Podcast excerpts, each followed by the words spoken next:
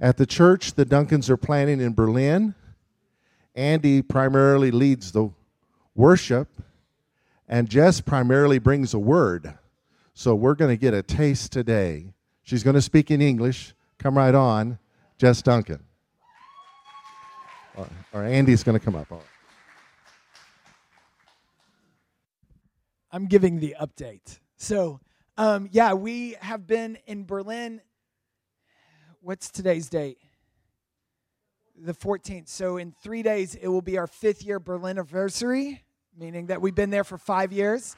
Um, and we are very, very blessed to be doing what we're doing.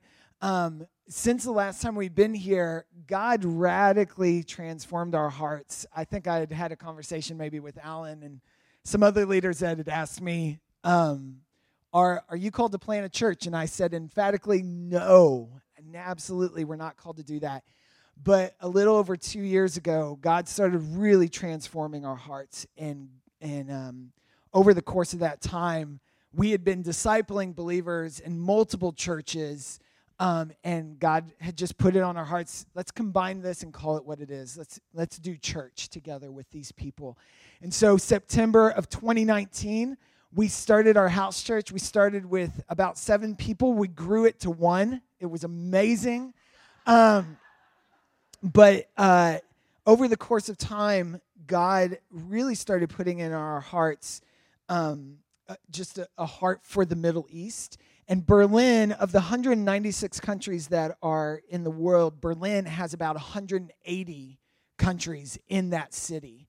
And so um, we partnered with another house church and merged them together. And God has blessed us with people from, uh, from Iran, from Pakistan, from Afghanistan, from Iraq, from Romania, from Germany, from Argentina, and from the United States that all meet on a weekly basis in our house. And so God has really blessed this. And it's been a, such a joy to walk them through Scripture. We are now going through the book of John, but we've walked our entire church through the book of Acts which you're going to get a taste of that today.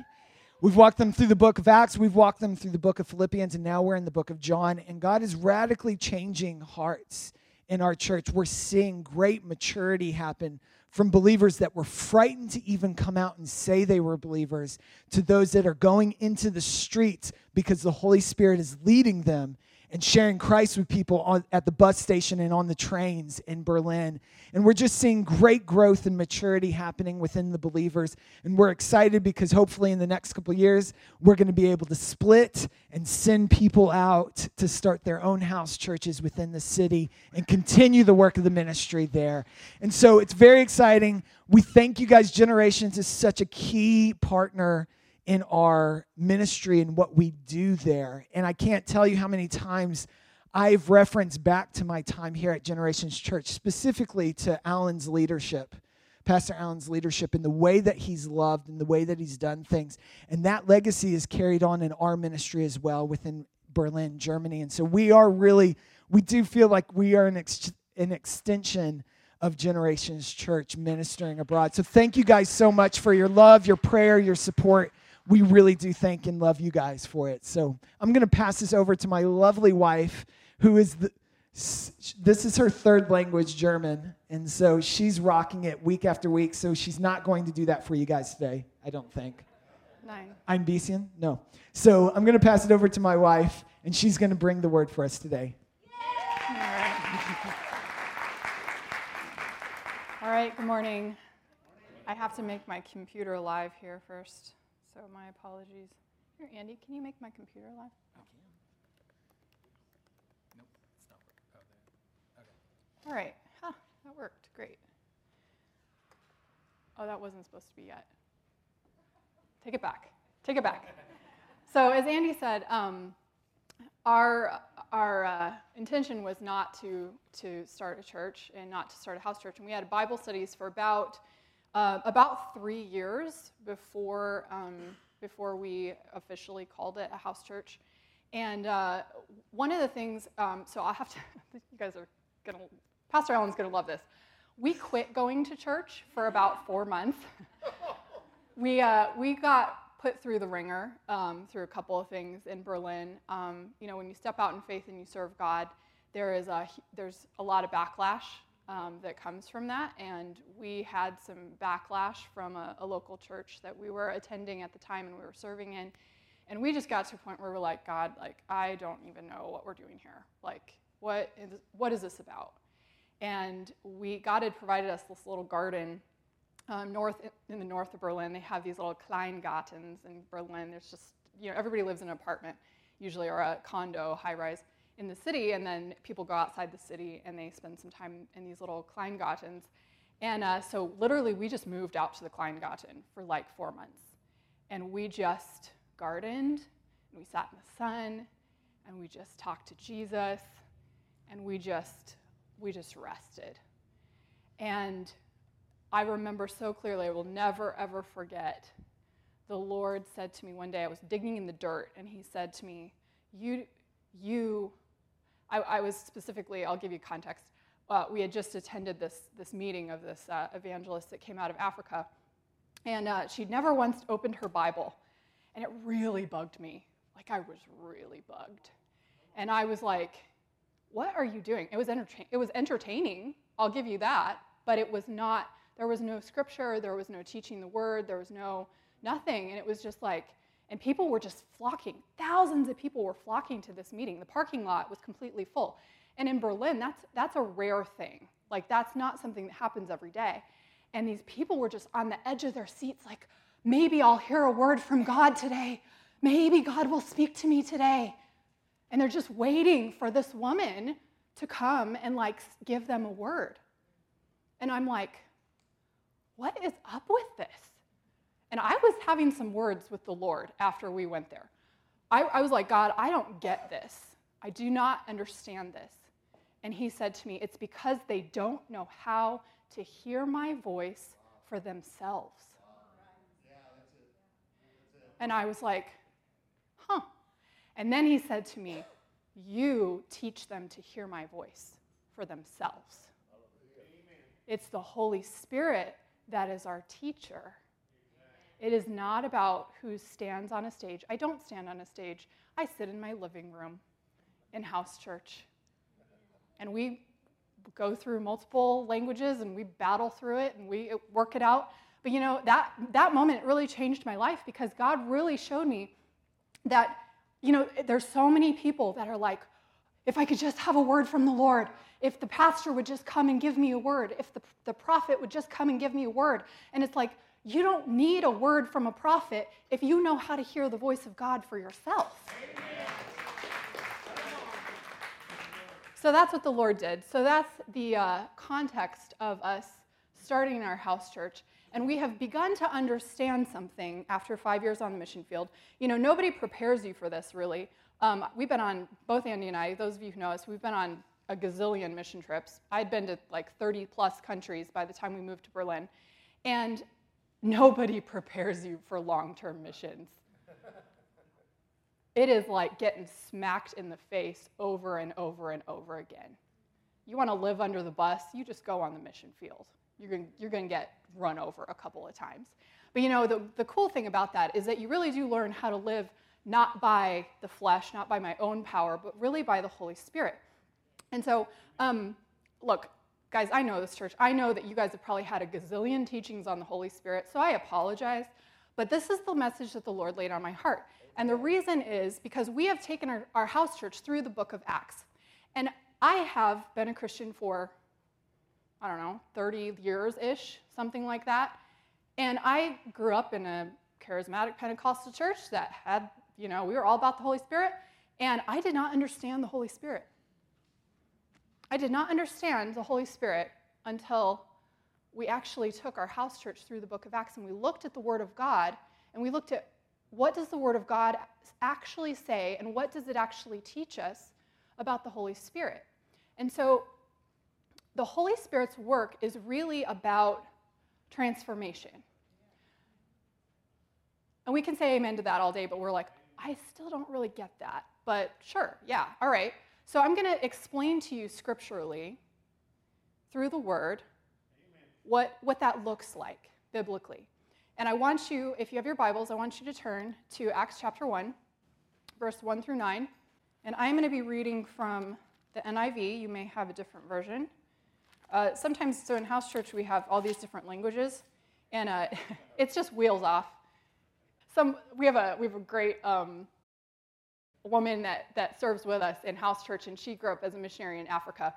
And uh, after our first house church meeting with literally seven different nations represented, all these different languages, all these, and you know, when you have a lot of cultures put together, it gets real interesting. so uh, she grew up in, in West Africa, and she, after, the, after it, she was like, man, all we needed was a demon possessed lady trying to take the mic, and that would have been Africa.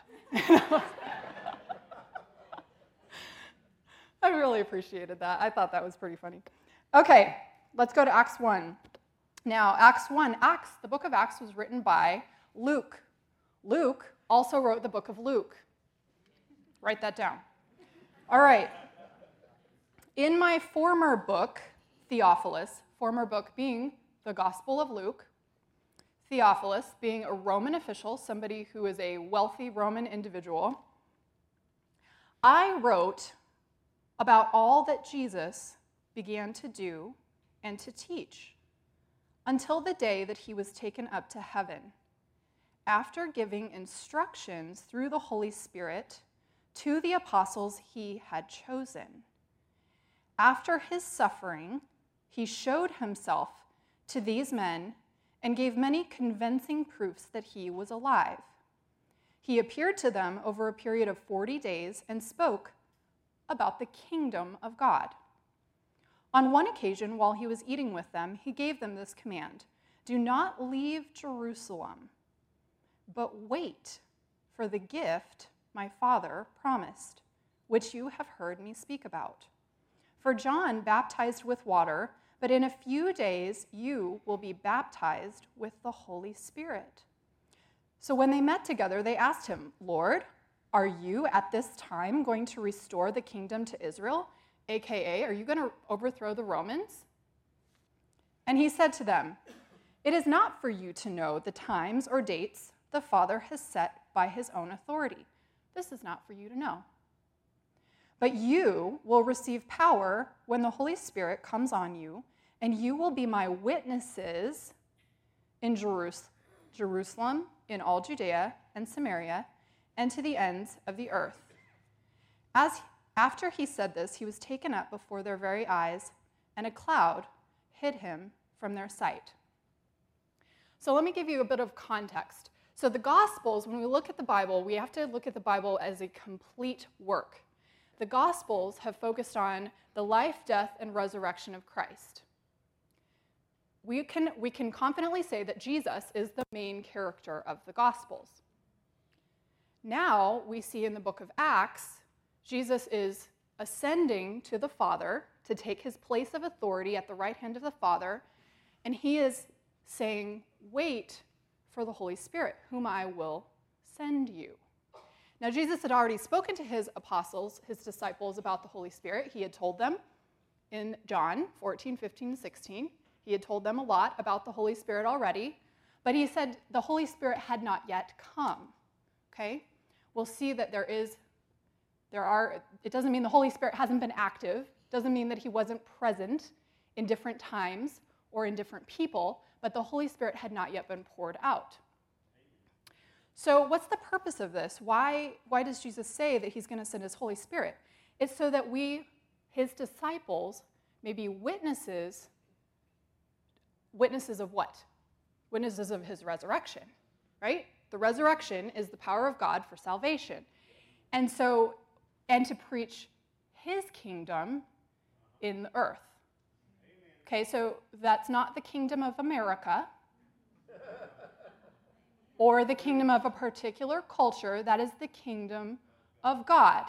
The kingdom of Jesus has a different culture. And the culture surpasses language, nations, people groups, geographical areas. Okay? And the common factor is that we, we as believers, as family, the family of God, members of the kingdom of God, have a different identity because of the spirit that is living within us. Okay, we got that? So now, our role becomes that we are to be witnesses of Jesus, of his resurrection to the world. Okay, so I'm gonna let me explain to you a little bit uh, the background of the Holy Spirit. So we're gonna go back to the Old Testament for a minute, and I drew, I made you a little diagram. I hope this helps. All right, in Genesis, in Genesis chapter one, the, the Bible says that the Spirit of the Lord was hovering over the waters.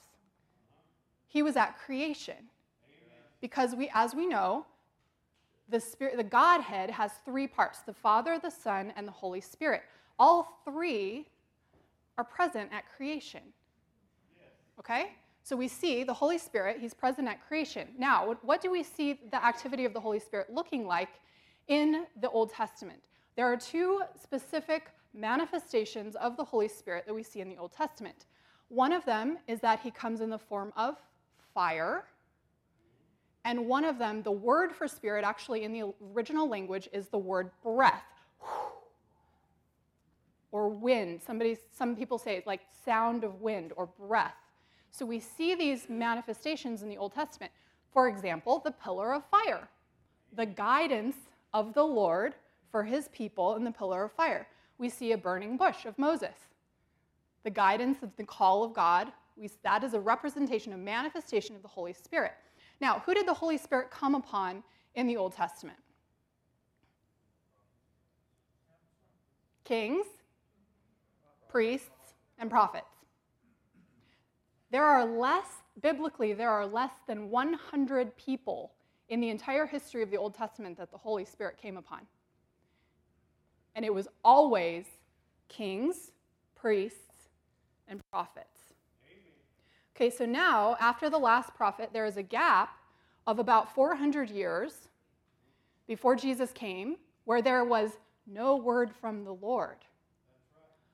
So that means that the Spirit had not come on, on anyone, no, no prophets, sorry, for 400 years. And then the Spirit comes on Jesus at his baptism by John the Baptist. So then we have the death, we have the, the life of Jesus that was lived fully through the power of the Holy Spirit, right? Jesus, we know that Jesus started and, and did his ministry in the power of the Holy Spirit. He did not start his ministry until he was baptized, until the Holy Spirit came upon him. Okay? And then we see again the Holy Spirit present at the resurrection, right? So the, the Holy Spirit Himself witnessed the resurrection. So when we say, I asked, I, am leading a Bible study right now um, back in Colorado, where I'm from, and uh, I asked the, the women in this Bible study, and I said, So, how are you personally a witness of the resurrection? And they're like, Uh, I don't know. Got nothing here. So I ask you the same question. Think about this for a second. How are you personally a witness of the resurrection? Because you know what? That's, that was a qualification in the book of Acts for an apostle. They had to be a witness of the resurrection. And he said, Jesus said, You're going to go into all the world and you're going to be my witnesses to Jerusalem, Judea, and uh, Samaria, and the ends of the earth. So, my question to you is what are you a witness of? Transformation. Transformation, okay because your life has been transformed.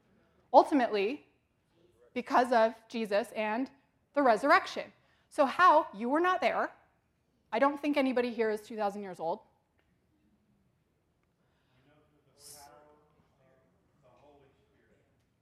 Yeah. The Holy Spirit was there. And the same Spirit that raised Christ from the dead lives in us. So his spirit bears witness with our spirit, says, This is true. Amen. This is true. Amen. Okay, so now we see Jesus, we just read it in Acts, Jesus is ascending to the Father, and he says to his disciples, Wait for the Holy Spirit to be poured out. Wait in Jerusalem because you're going to be baptized in the Holy Spirit. Now, who is the Holy Spirit poured out upon after Jesus ascends to heaven? The disciples, okay? Yep. So the, the disciples, the initial 120 people in the upper room on the day of Pentecost, the Holy Spirit is poured out on them. And then Peter gets up as this is on the day of Pentecost and he shares a message. And it's in Acts 2, chapter, chapter 2, verse 17. And Peter's explaining what's going on because it looks a little strange. And so Peter says, he uses this passage from Joel to explain what is happening. And he says, This is what was spoken by the prophet Joel. In the last days, God says, I will pour out my spirit on all people. Who is all people? Is it believers only? No. When God says all people, this actually means all people. So he has literally poured out his Holy Spirit on the day of Pentecost. Yes, on the church, yes, on believers, yes, on the disciples, but really he has poured out his Spirit on the earth because now Jesus has been resurrected and he is in heaven with God, and the Holy Spirit is the working through his church, working the works of Jesus on the earth.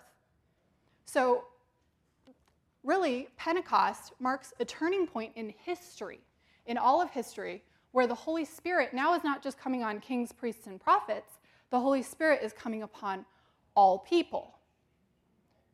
So, what does this mean for us as individuals? So, let me help clarify a little bit. What does, what does the work of the Holy Spirit look like?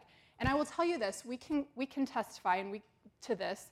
Um, we have seen this in our house church. We have about, we have currently four, uh, four people who are not believers yet, um, who are coming to our house church, Muslim backgrounds, um, Muslim and Orthodox backgrounds. And they, boy, they're so faithful.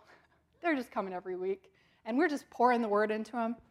And so uh, we're just, the Holy Spirit's doing the work, you know? He does the work. So I have this little diagram for you guys. I never understood this. So the work of the Holy Spirit in the individual really is a progression. So you see that first one, beside. The Holy Spirit comes alongside of people that don't know Jesus yet. And he, what does he do? He brings conviction of sin. He's the little, he's the voice that, that is whispering to someone when they hear the gospel or they hear about Jesus or they, it's like, this is true. Okay, so the, the process of somebody coming to salvation is a work of the Holy Spirit. It's not a work of us. And I think we put sometimes a little too much, you all think we put a little too much pressure on ourselves to say all the right things? Okay, yeah, we, we, we do. The, but the point is, is that we are to be witnesses of the resurrection. So let's focus on the main thing, which is Jesus, his life, death, burial, resurrection. We don't, and, and with that, guys, when we're witnessing to people, can we just like leave politics out of it and leave all this other stuff that we sort of attach to Jesus? You know, and it's like, oh, well, you have to be a Christian and a Republican. If you're not a Republican, you are not a Christian, man. I know a heresy around here, but seriously, like we, we attach all this stuff to Jesus and then we're like confusing people. And so we need to just, like, let's just proclaim the transformation of the resurrection in us. Like, man, you guys, Jesus, Jesus rose from the dead. He saved me. I am a different person now because of Jesus and the Holy Spirit will do the work in that individual. So then a person comes to the point of salvation, and the Holy Spirit comes to live in them. At the point of salvation, the Spirit, and I will, I will show you this biblically in just a minute. I'm going to show you some verse references. But He comes to live in us at salvation. And then He begins the process of transformation. And this is also a process of, we call discipleship learning to follow Jesus. So let me give you some scripture references so you don't just take my word for it. John 16, 7 and 8 says, But I tell you the truth. This is Jesus talking, by the way. It is to your advantage that I, Jesus, am leaving. For if I do not leave, the Helper, Holy Spirit, will not come to you. But if I go, I will send him to you. And he, when he comes, will convict the world regarding sin and righteousness and judgment. So, whose job is it to convict the world of sin, righteousness, and judgment? It is the Holy Spirit's job. We are to be witnesses of Jesus, witnesses of the resurrection. It is the Holy Spirit's job to bring the conviction. Now, this is an interesting passage of Scripture. Uh, this is at the end of John, and scholars, you know, biblical scholars don't agree on a whole lot. There, there's always debate about certain things. This is one thing that biblical scholars can agree on. That this was actually after the resurrection, Jesus appears to his disciples, and he, let me just read it. He said, So Jesus said to them again, Peace be with you, peace be to you. Just as the Father has sent me, I also send you. And when he had said this, he breathed on them and said to them, Receive the Holy Spirit. Most all, pretty much all scholars will agree that this is the point of salvation for the disciples. Because the resurrection had happened, and Jesus appeared to them and breathed his Holy Spirit into them. So when we have come to the point of salvation, the Holy Spirit comes to live inside of us. This is also in 2 Corinthians 1 21 and 22. Now it is God who makes both us and you stand firm in Christ. He anointed us, set his seal of ownership on us, and put his spirit in our hearts as a deposit, guaranteeing what is to come. That word seal is like a stamp in the Roman world where you dip wax on something and you stamp it and that stamp identifies the owner. So, what he's saying is that he has put his spirit in us as a deposit, as a stamp, a seal of ownership on us when we come to Jesus. Now, we see in Matthew 3:11 there is an upon, okay? So we talked about the Holy Spirit beside an individual, convicting of sin and, and convincing of the truth of Jesus. We talked about the Holy Spirit coming in to an individual. And now we're talking about the Holy Spirit coming on. And this is where Jesus talks about the baptism of the Holy Spirit. He says, Now this is John the Baptist prophesying. He said, I baptize you with water for repentance, but after me comes one who is more powerful than I, whose sandals I am not worthy to carry. He, Jesus, will baptize you with the Holy Spirit and fire. And then we just read in Acts 1 4 through 5. On one occasion, when he, Jesus, was eating with them, the disciples, he gave them this command Do not leave Jerusalem, but wait for the gift my Father promised, which you have heard me speak about. For John baptized with water, but in a few days you will be baptized with the Holy Spirit. Okay. Now, Andy, you can bring the table up. And no, Jack, I'm not eating the cucumbers, but thank you. Jackson cut up the cucumbers for me, and he's like, Is she just going to eat these cucumbers or she stands on stage? Yes, no. All right, let me, okay, let me, let me give you a very real example of this. The concept of baptism in the New Testament means full immersion for the purpose of transformation. That is what the word actually means and implies. So, this is a cucumber. Everybody knows what a cucumber looks like. This is some ranch dressing here. So, you can take this cucumber and you can dip it in the ranch dressing. And probably has a little more flavor, tastes a little better, looks a little different, right? Is this still a cucumber? Okay. Is the cucumber any different? No, you just put some ranch on it. Okay?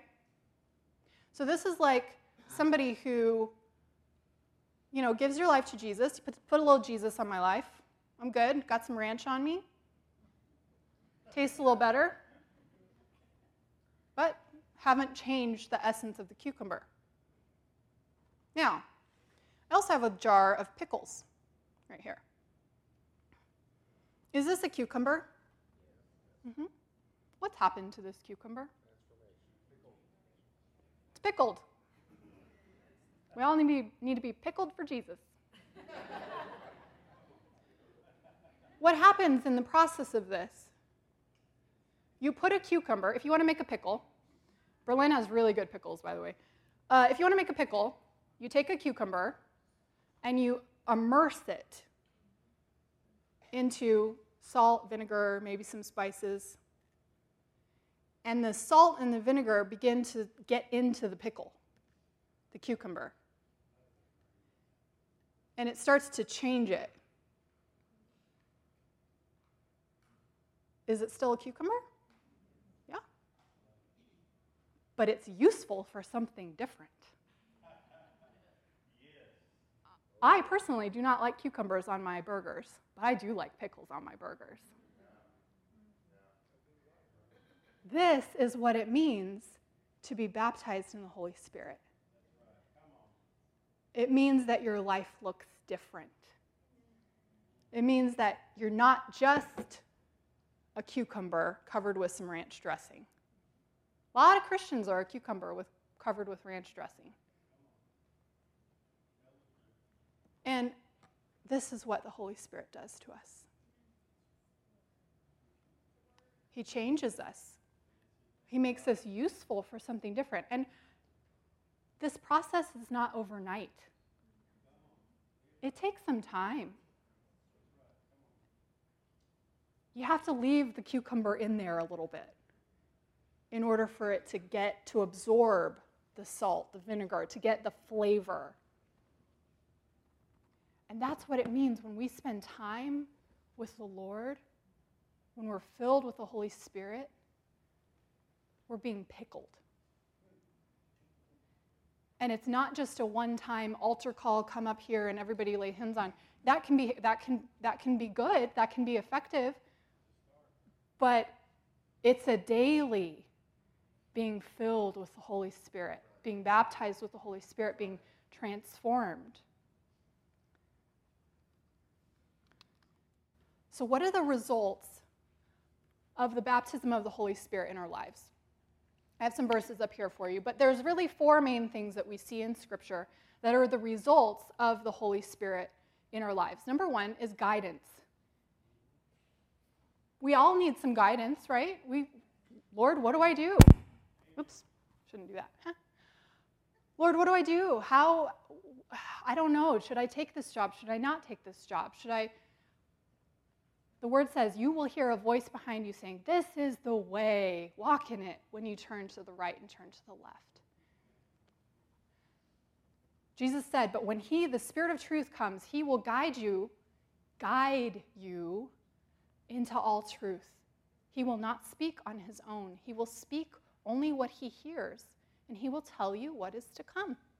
When we spend time in the pickle jar, He tells us what we need to know.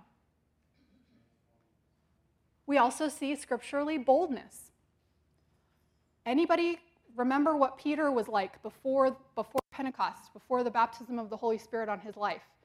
He had denied Jesus like two months earlier. Denied Jesus and really stuck his foot in his mouth pretty often.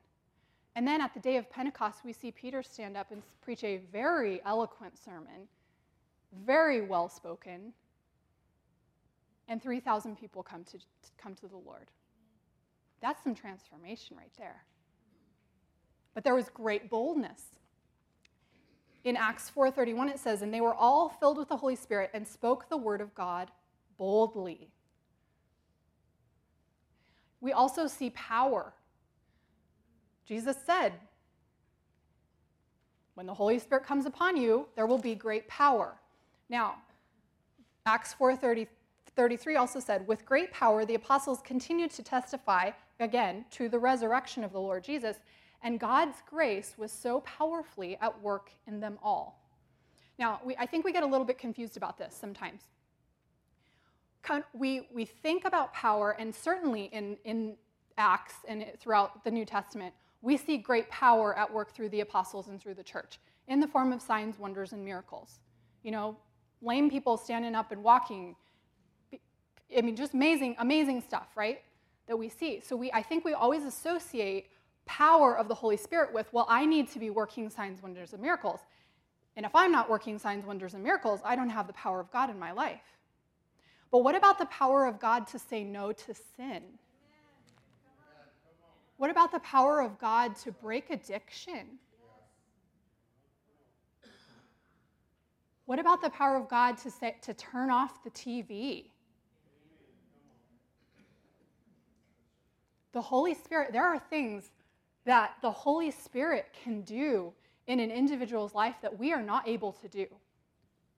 We do not, of our own power, have the power to break off certain things over our lives.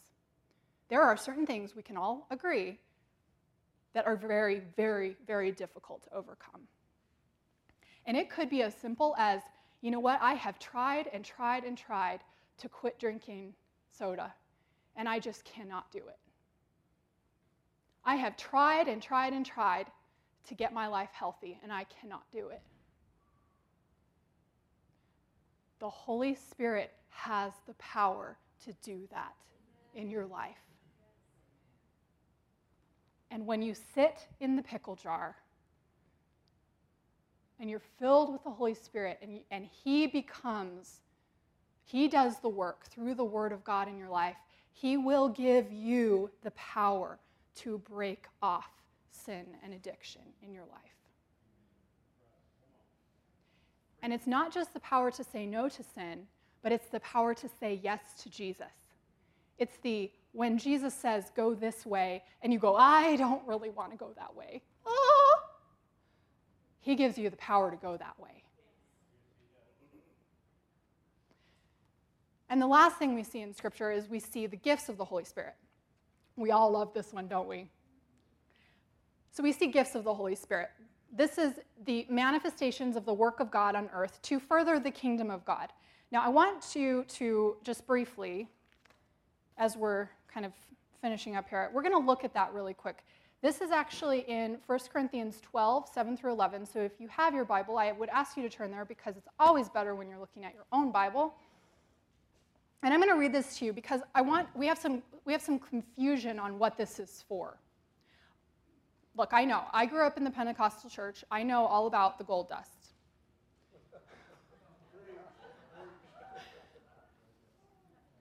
But the gifts of the Holy Spirit have a specific purpose biblically, and we need to understand what that is. In verse 7, now, to each one, individuals, the manifestation of the Spirit is given, key, key phrase, for the common good. To one, there is given through the Spirit the message of wisdom, to another, the message of knowledge. By another means of the same Spirit, to another, faith by the same Spirit, to another, gifts of healing by that one Spirit to another miraculous powers, to another prophecy, to another distinguishing between spirits, to another different kinds of tongues or languages, to still another the interpretation of tongues. All these are the work of one and the same Spirit, and He gives them to each one just as He determines. So here I've put, give it, given you a little example. There's nine gifts of the Holy Spirit. And the key thing here is that he gives to each one, he gives these things to individuals as he determines, not as we conjure it up. He gives them when he wills, when he wants, for his purpose, and it's always for the common good, meaning the advancement of the kingdom of God. Now, I was we were in this in a church um, in Berlin. This is a very prominent church that is planting. It's a it's a church network that is planting churches across Europe. And I was sitting in a service, and the main pastor from New Zealand, the main guy over all of these church plants throughout Europe, he was preaching a message on the Holy Spirit. And he got up and he said, he said these exact words. I will never forget it. He was speaking English, and I was like, he said, When I get up in the morning, I tell the Holy Spirit what to do, Otherwise, he'd be lazy. Andy had to hold me down. I was like, heresy! Andy literally has nails dug and do not stand up, do not stand up.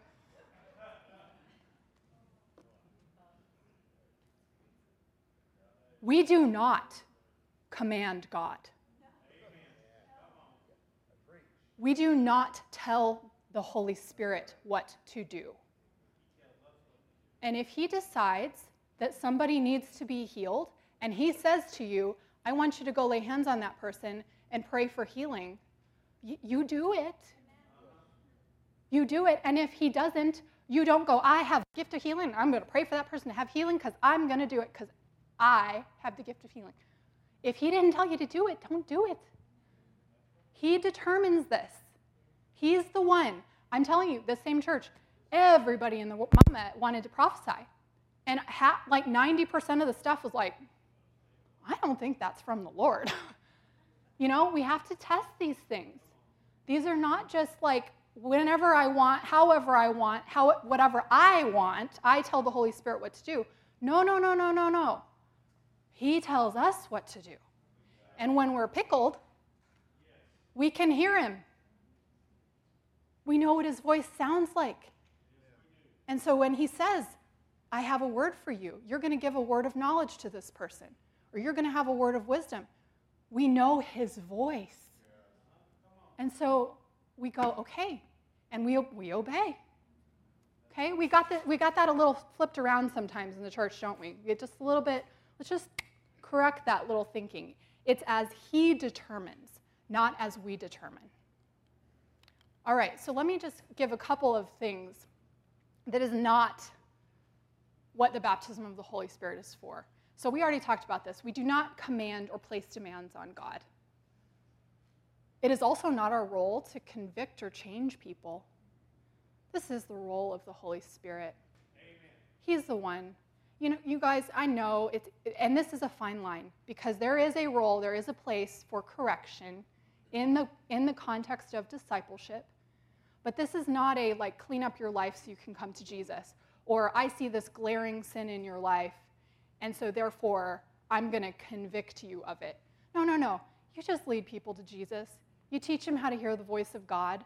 You, you disciple them in the Word of God, and He'll take care of it. and the third thing is not about what gifts He chooses to give you. The, Holy, the baptism of the Holy Spirit and the gift of the Holy Spirit, it's not about the gifts. Is that part of it? Yeah, it is. But it really is about the life transformation. This is what it's about right here. And so, as we close, I just want to ask you perhaps you are here and you haven't had, you haven't given your life to Jesus yet, and, or you've kind of not really, kind of like, ah, maybe about that. But when, you, when you're hearing today, you're hearing the Holy Spirit whisper to you. Maybe He's alongside you and He's, and he's whispering to you, This is true.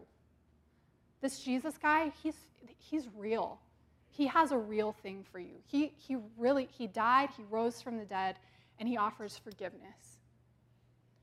And so when we pray in a minute, I just want you to, wherever you're at, I want you to just pray and ask God, Jesus, I just believe in you, and I look to you and I ask you to forgive me of my sins.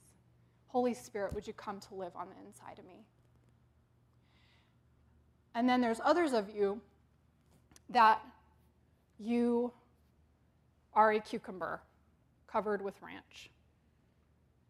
And there's not really been a lot of life transformation. You still got some addictions, you've still got some, some stuff, some junk in your life that you just haven't been able to get over. And we're not going to do an altar call for being filled with the Holy Spirit, in case you were wondering. We're not. But I want you to do this. We're going to pray, and I want you to just ask Jesus, Jesus, would you just pickle me? Would you just transform me? Would you fill me with your Holy Spirit? And would you give me the power to be different, to change? And then I'm going to ask you to do this. When you go home today, would you just go in your room and close the door and get with the Lord and just, just ask Him to fill you with His Holy Spirit? Open the Word and then just do that every day. One day at a time. Just do it every day. And He'll get into you, He'll change you. It may take some time, but He's faithful to do it. Let's pray. Jesus, we thank you so much that you are here. Holy Spirit, you are our teacher. You are the one who convicts us. You are the one who transforms our lives. You are the one who guides us, who gives us boldness, who gives us power over sin. You give us gifts, Lord. Help us to be obedient to you, to say yes to Jesus, whatever you ask us to do, Lord. And I just give you this time, Lord. I pray that if there is anyone here that does not know you or has not really said yes to Jesus, I just ask right now that Holy Spirit, you would come alongside them, that you would be beside them, whispering to them, This is true. This message of Jesus is true, and it's for you.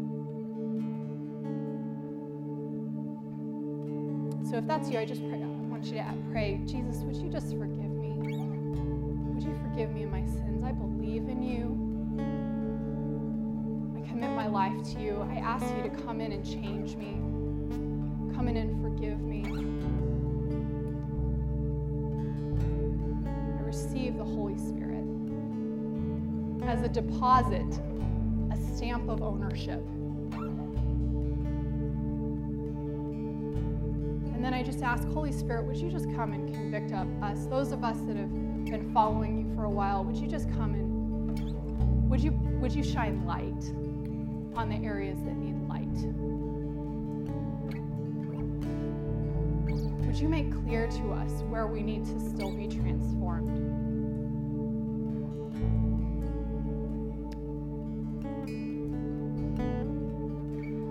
Right where you're at, just say, Jesus, would you pickle me?